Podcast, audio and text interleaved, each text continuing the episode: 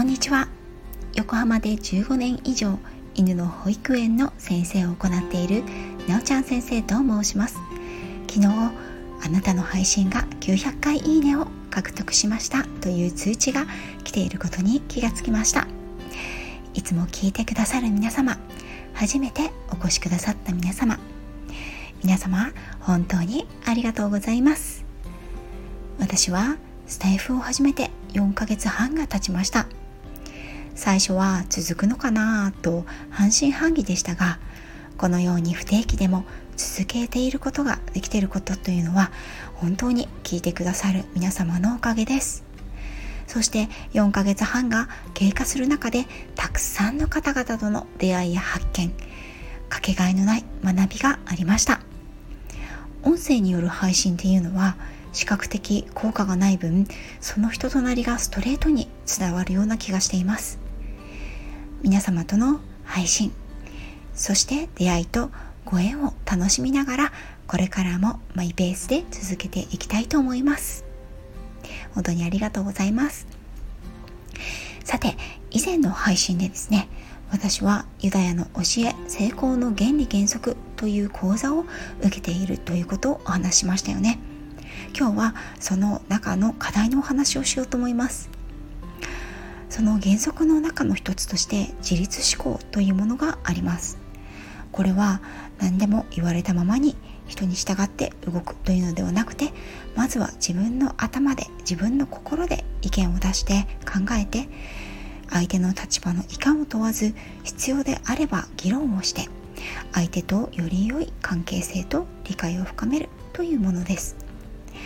講座の中では毎回課題が出されるんですが、自分が意見できなかった相手に意見を伝えるというのがその週の課題でした。これにはですね、私ちょっと困ってしまってですね、というのも自分が意見できなかった相手というのが見当たらなかったんですね。一見それは傲慢な言い方のように聞こえてしまうかもしれませんが、そういうことではなかったんです。そしてこの課題について丸1日以上考えて、やっと議題が見つかったんですね。その私が考えた議題というのは、意見ができなかった相手というのは旦那さんでした。そしてその内容なんですけれども、意見については子どもの性教育についてということだったんですね。スタイフでもですね、同じような年代のお子さんを持つママさんたちが、子どもさんたちへの性教育に関してそれぞれ勉強をしたり、本を読んで子どもに伝えているということを聞いて、私もそろそろやらなくちゃなと思い腰を上げて、先日スタイフ配信をされていらっしゃる小児科医てる先生のおすすめの本を購入して、自身で読み始めたばかりだったんですね。我が家には男女2人の子どもがいて、長男ですね、息子は今年小学2年生になりました。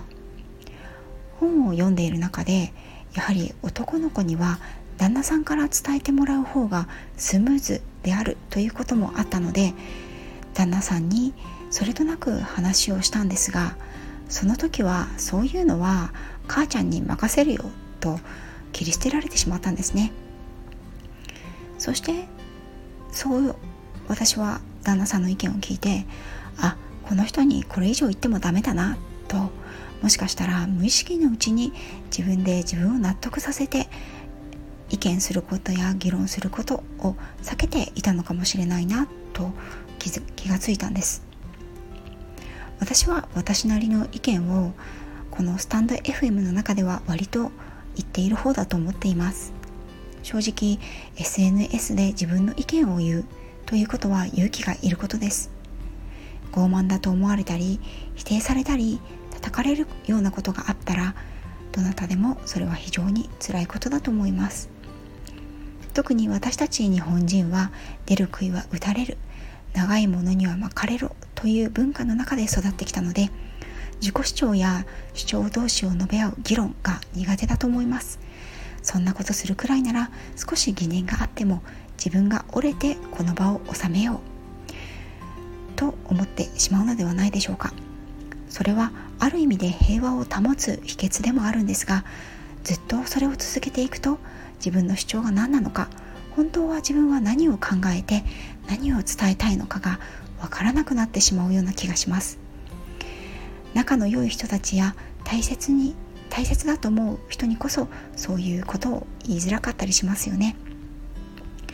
けれどコミュニケーションがグローバル化している昨今、コロナによって直接的な距離は開いたけれども、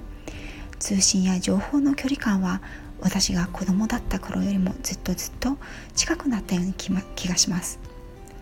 自分の子供たちが自分の意見に自信を持って意見をしっかりと述べることになれるためには、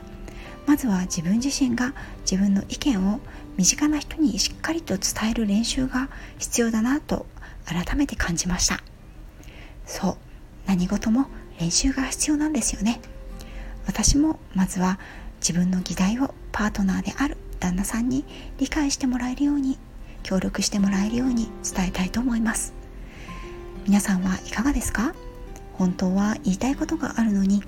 相手との関係性を壊したくないから、批判されたくないから、嫌われたくないから、自分で自分を納得させて封じ込めていることはありませんか？もしかしたら伝えてみたら、より理解が深まって関係性が良くなることもあるかもしれません。まずは小さなことから一緒にトライしてみませんか？私も頑張ってみますね。よかったら皆さんのトライやご意見も聞かせてくださいね。さて、最後に告知になります。4月30日、本日はドイツに留学中の現役大学生プンクトさんとのコラボ収録です。イギリスに住んでいたことのあるプンクトさんと私とでイギリスについて語ります。プンクトさんのチャンネルで配信予定です。そして5月6日木曜日午後5時、17時より何度かコラボをさせていただいているオランダ在住のマグーさんとコラボライブです。今回はまたすっ飛びますよ。テーマはインドを語ろう、華麗なる日々、旅立ち編です。インドでお仕事をされていたマグーさんと、2回のバックパッカーでインドをうろついていた私が、カルチャーショック大国インドについて熱苦しく語らせていただきます。お時間が許す方はどうぞお越しくださいませ。本日も最後まで聞いていただきありがとうございました。心温かいスタイフの皆様に愛と感謝を込めて、また次回もよろしくお願いいたします。